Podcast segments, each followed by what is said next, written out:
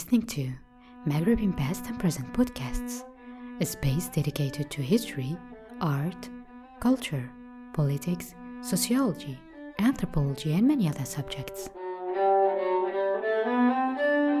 This episode is part of Libya Study Series and was recorded on April 26, 2022, by the Centre d'études maghrébines à Tunis, CEMAT. In this podcast, Neely Egan, the CEMAT Cultural History of Tourism researcher, interviews Reem Furjani, an AIMS Cultural Heritage Fellow, about her research in the old city of Tripoli, a critical analysis of heritage preservation in Libya. Thank you for joining us today, Reem, and talking about critical heritage studies, as well as your work on the Tripoli Medina. So, just to get started, can you tell us a bit more about the difference between heritage studies and critical heritage studies, or what is specifically interesting, I guess, about the critical approach to the vast field of heritage studies? Thank you, Neely. So, critical heritage studies builds on and argues against the conventional approaches in heritage studies. So, critical heritage studies criticizes the exclusive way by which heritage studies is usually approached. So, especially uh, heritage practice, so the conservation and management of heritage, which conventionally is quite exclusive. It focuses on expert opinions and state preferences, but it often leaves out local community and lay people and the public, the non expert opinions unless involved in education and raising awareness, which is still a top down approach.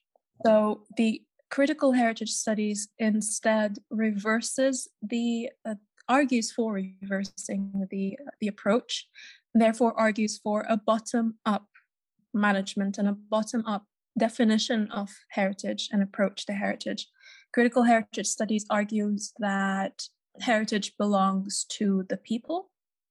So it is often referred to as a democratization of heritage approach, in that it advocates for local communities to be included, not only actually included in the process of understanding what a heritage site means, its values, also the priorities of its values. So, for example, is it primarily an economical value of a site or is it the historical value, functional, etc.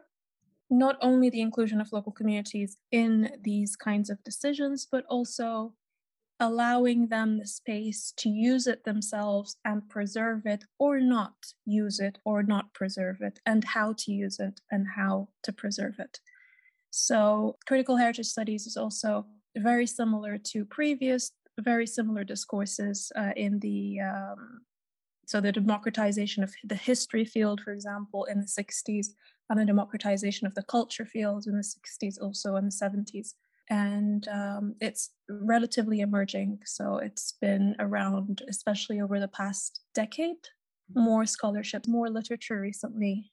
And it's increasing in number and range. So, and speaking of some emerging work in heritage studies, we'd love to hear more about your work on the old city of Tripoli and how your approach has been informed by this growing understanding of critical heritage studies. My work in critical heritage studies began quite uh, as a coincidence in 2011, and I later found out that there was an academic field called critical heritage studies, which was what I was doing. In 2011, the revolution in Libya and the Arab uprising in the region I had just returned to Libya and I was raised abroad. So while abroad, my grandparents used to visit and they used to tell me about the old city of Tripoli where they grew up.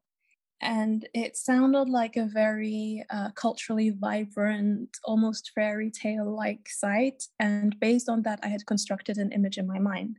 However, when I came back uh, to Libya and I visited the site for the first time right after the revolution in 2011, it was very different in reality than the image I had constructed in my mind. And because part of my personal identity was connected to that light, then I felt a responsibility and an urge that know that this site means something to the people like myself and what it means to us is different to what the state interprets. So the old city at the time was neglected by the state for various reasons. The government at the time did not value the site for two reasons. One was political, actually, because it was very selective towards the heritage it valued.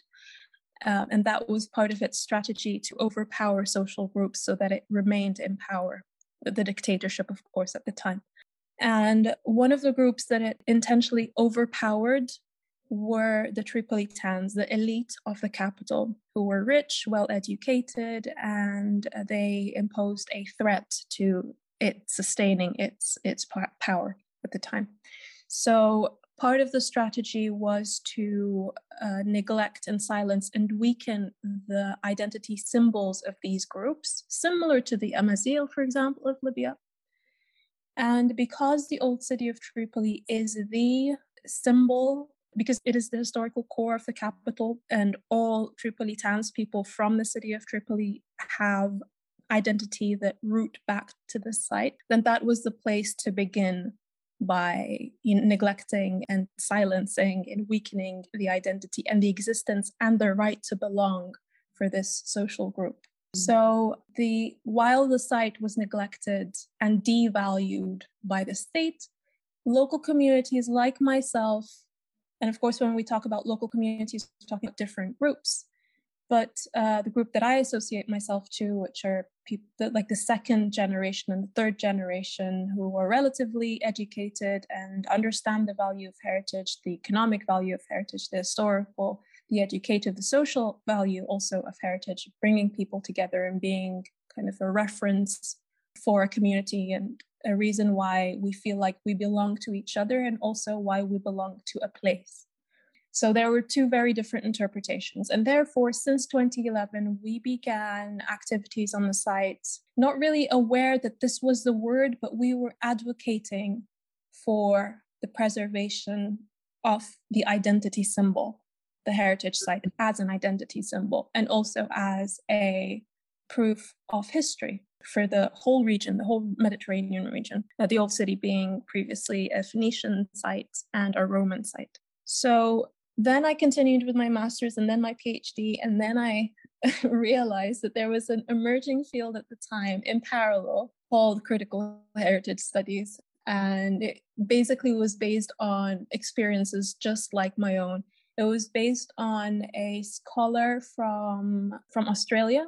She was the one who first really pushed forward with that, and she established an association in the Association of Critical Heritage Studies, and uh, scholarship increased, and more literature, more research, more conferences about this, and you know, ripple effect, and and the, the discourse began to grow. And of course, now that I know that this field exists, and I'm reading a lot about it, and and participating in conferences and learning more and therefore i this really informs my work nowadays but also vice versa because right. the good thing about the process that i found myself in is that i'm not only in academia but i'm between academia and practice and so i can see on ground what works and what doesn't for example one of the main questions is if we're arguing for the democratization of heritage, doesn't that mean then whatever the people decide would be the thing to do? But what if two issues? What if issue number one is the people decide that a Roman ruin, for example, is not valuable for them at that specific time, from that specific perspective of the people or even the person speaking? Then does that mean we then devalue it and their opinion is valid and so we kind of neglect that roman ruin so that is always an issue right. and issue number two is what if you have different community groups and each groups or or each individual has their own opinion about what needs to be done how do you manage that so yeah. these are the kinds of questions that i find myself addressing nowadays, which I'm more aware of because I am on ground. So it's very nice to be both in, you know, the academic and the practice worlds. Yeah, oh, absolutely. And turning to a bit of your specific work, you've written extensively about the Marcus uh, Aurelius Gate preservation practices. Can you summarize your ideas about that and what is happening there? The Marcus Aurelius Arch is a good example for the issues of different groups having different opinions. And I think it exemplifies also the difference between expert views and local community views. So the Marcus Aurelius Arch is located in the old city of Tripoli, right at the seafront. It is the only remaining Roman ruin that is visible above the ground. Um, there is a Roman and Phoenician city beneath the ground, all buried and not yet excavated. So, this Roman arch, the Roman ruin, um, nowadays, if you do visit the old city, you would find that it is very nicely excavated and exhibited, a lot of spotlights, almost like a ceremony as you approach it. You go down some stairs, it is beneath the general ground level for the rest of the site. But it was not always like this. So, if we look at history, just before the Italian uh, occupation of Libya in the 19 in 1911, before that, old photographs revealed that the the Marcus Aurelius Arch, the Roman ruin, used to be integrated within the um, environment, the, the physical fabric of the of the site. So there were buildings touching it, like right next to it, and it was also uh, closed from all four sides by local communities at the time.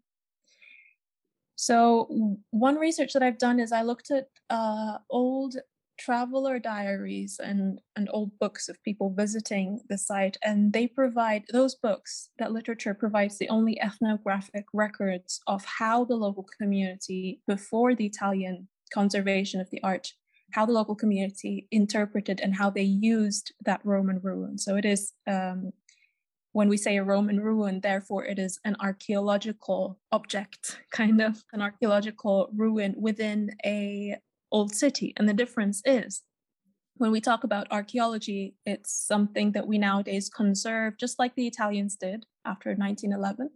We conserve it, we put a zone around it, uh, we limit local communities' interactions with it, and it's almost like museumified. So there's less function, but more observing and appreciation from a distance. While an old city is, is a living site, people still live there. They it, it is still functional. It is very much part of, of people's uh, daily lives, and it is usually transformed and appropriated by the people according to their functional needs and also cultural interests and sometimes. So this is exactly what happened before the Italian conservation in 1911. The conservation was actually began in 1930s, but the occupation of the Italian in 1911.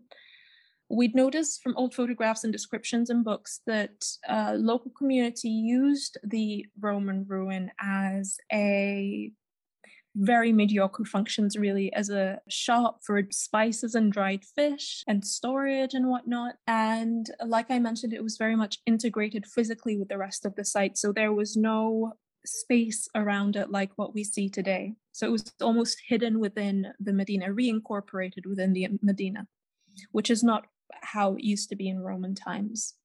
In Roman times, it was just a triumphal arch um, built to exhibit the grandeur of, of Marcus Aurelius at the time and to celebrate him, etc. So immediately one would think that if the ruin was integrated and closed and used for those mediocre functions by the local communities in earlier centuries, therefore it was devalued and this is exactly how it was described by many of the books at the time. Um, for example, uh, a narrative of 10 years residence by Miss Tully, who lived in Libya in Tripoli for 10 years and described the arch uh, and how communities used it, and many others. They one I do not recall exactly which book, but one of them mentioned that it is a slaughter of the beautiful, and I quote: "A slaughter of the beautiful." referring to how local communities used the art and seemed like they did not really value it or care for it so much. However, in other books, incidents were mentioned where twice in history, rich people or the elite, and, and also I think once governors of Tripoli wanted to destroy the arch and use its marble for you know, ah. building their own properties somewhere.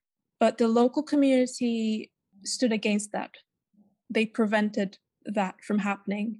And one way by which they prevented that from happening is that they they changed they transformed its function from a shop into a a mosque. So the arch was at some point in history used as a mosque just to prevent it from being destructed. So there was a valuing of the arch. However, there were two different interpretations. So Western visitors prioritized its aesthetic value, while the local community prioritized its functional value, yet both valued it as historical kind of monument. In fact, some books also record that the local community associated well they used to say that if the arch was ever, because it was so old and it was there for so long then if the arch was ever destructed or harmed then that is a bad omen for tripoli and but then that was a local community interpretation we already see two different interpretations between uh, generally generally the local community and the visitors maybe also related to their different cultural backgrounds and yet i'm very careful when i say when I generalize between the groups because there may be individuals in either group who have different opinions. However, that if we assume that that is one general group, there is another group after 1911, the Italians, who then completely transformed the arch by conserving it. So what the Italians did at the time is that they excavated the arch and and restored it to how it used to be in Roman times. So that meant removing all of the native architecture around it, surrounding it, including native architecture that meant something for local communities, that had history associated to their personal memories and their personal identities. And yet the Italians destroyed everything surrounding the arch to liberate it.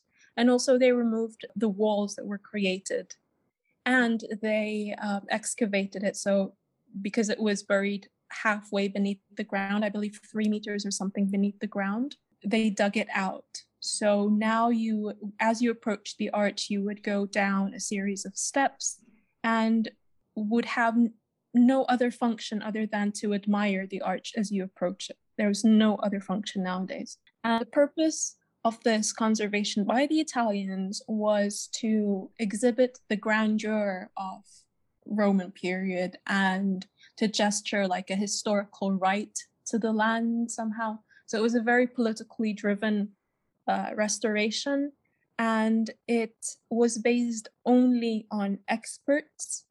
Of course, no consideration to the native local community perspectives, no consideration to the local architecture either that was just destroyed. So I think the Marcus Aurelius Arch really presents a good example for what critical heritage studies is arguing for, because very often we have two very different opinions. In this case, it is quite extreme between local communities and colonial perspective. So yeah, this is this is a, a really interesting site, I think, and it tells us a lot. And there's a lot also to do with how the colonial conservation of the arch then later influenced local communities' interpretation of the arch. Because if we compare local communities' interpretation and uses of the arch before the conservation compared to the uses of the local communities nowadays, which I observe, um, it is a complete contrast because nowadays people see it as a monument, just as it used to be in Roman times. It has no function. It is associated to Roman times. So there is no link between personal memories or personal identities with that arch. It's just museumified and connected to the Italians and the Romans. And yet it lies within a Medina where the rest of the Medina, even culturally, with all of the mosques and the courtyards, there is a personal reference. There's a personal link between personal identities and memories and family memories etc but not with the arch. It's just there to look at and admire and take a lot of photographs with. So there is no day ever of any time of the year where i go to the old city and i do not find young people under the arch taking pictures of it. But there are some personal memories nowadays associated. Is there perchance a specific instance where a resident of the old city is personally involved in preservation of these sites or anything like that is there are there any stories or any examples of how residents are taking part of this as well.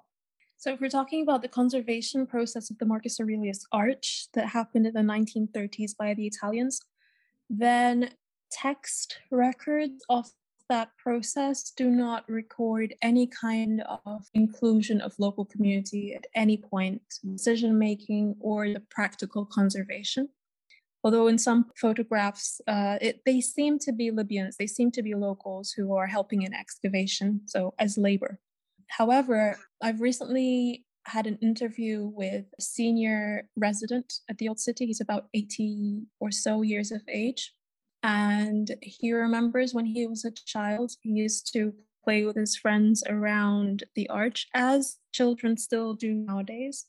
And he very fondly remembers a time when the Libyan Conservation Authority, in I can't specifically remember, maybe in the 60s or 70s, they noticed that there was a tiny palm tree that was beginning to grow out of the rooftop at the top of the Roman ruin.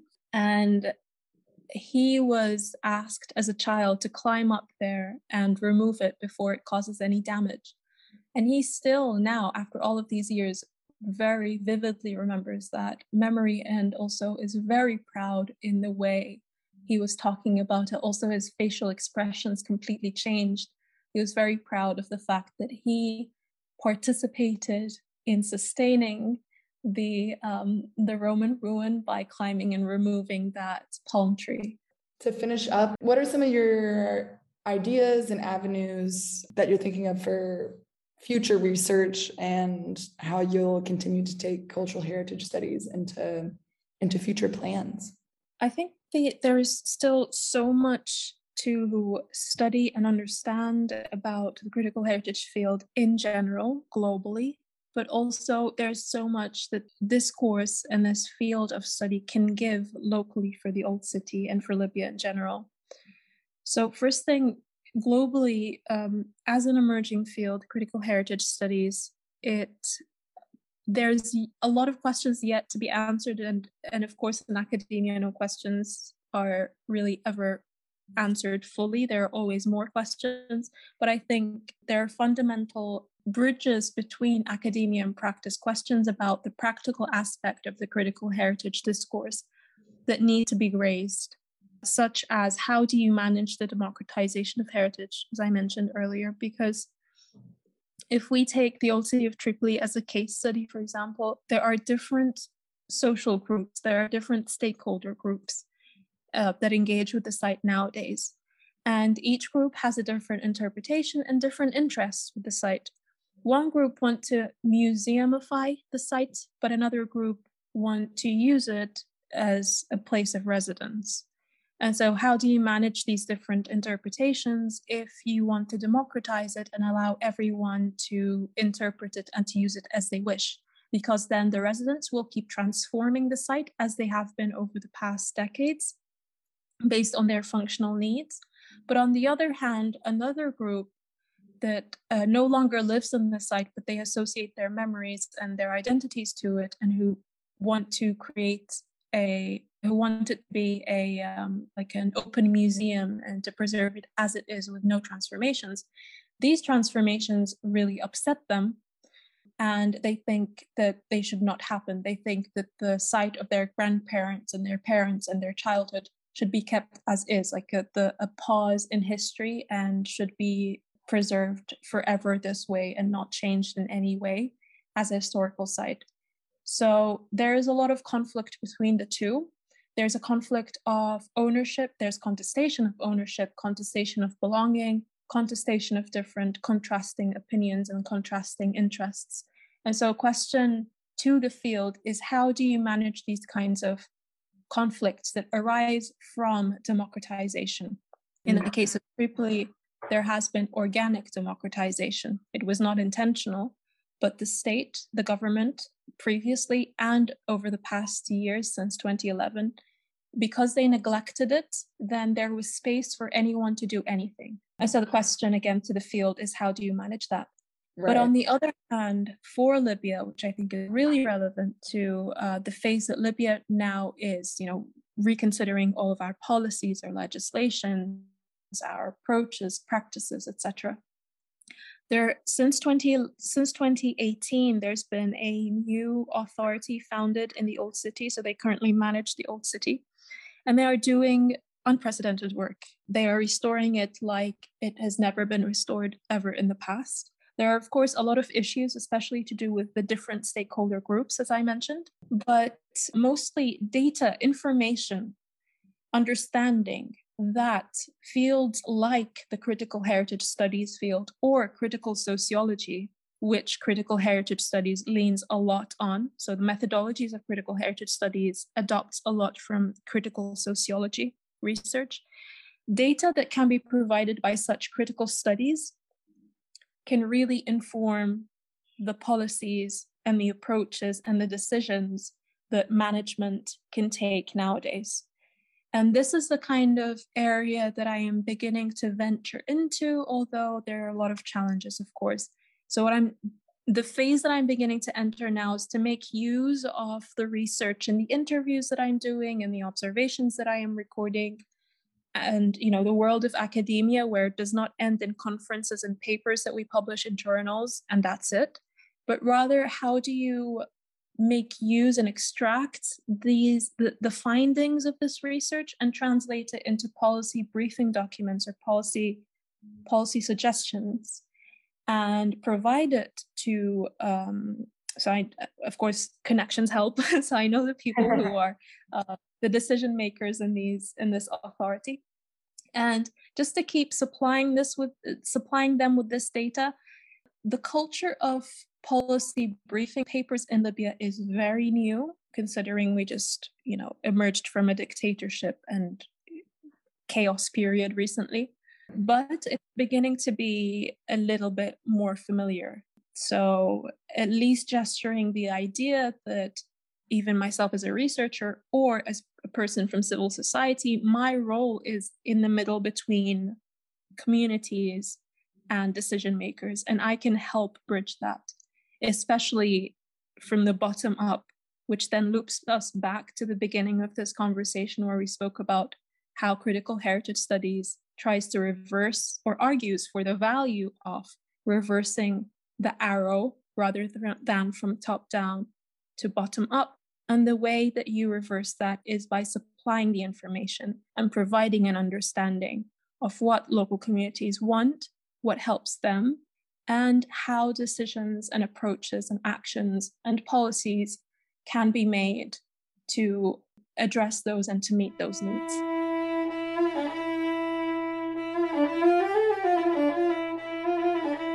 Thank you for listening to Maghreb in Past and Present podcasts.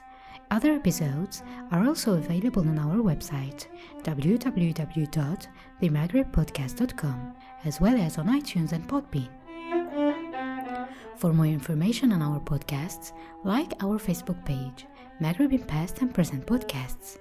Subscribe to CEMAT newsletter at www.cematmaghreb.org or visit the webpage of the American Institute for Maghreb Studies. See you soon for a new episode.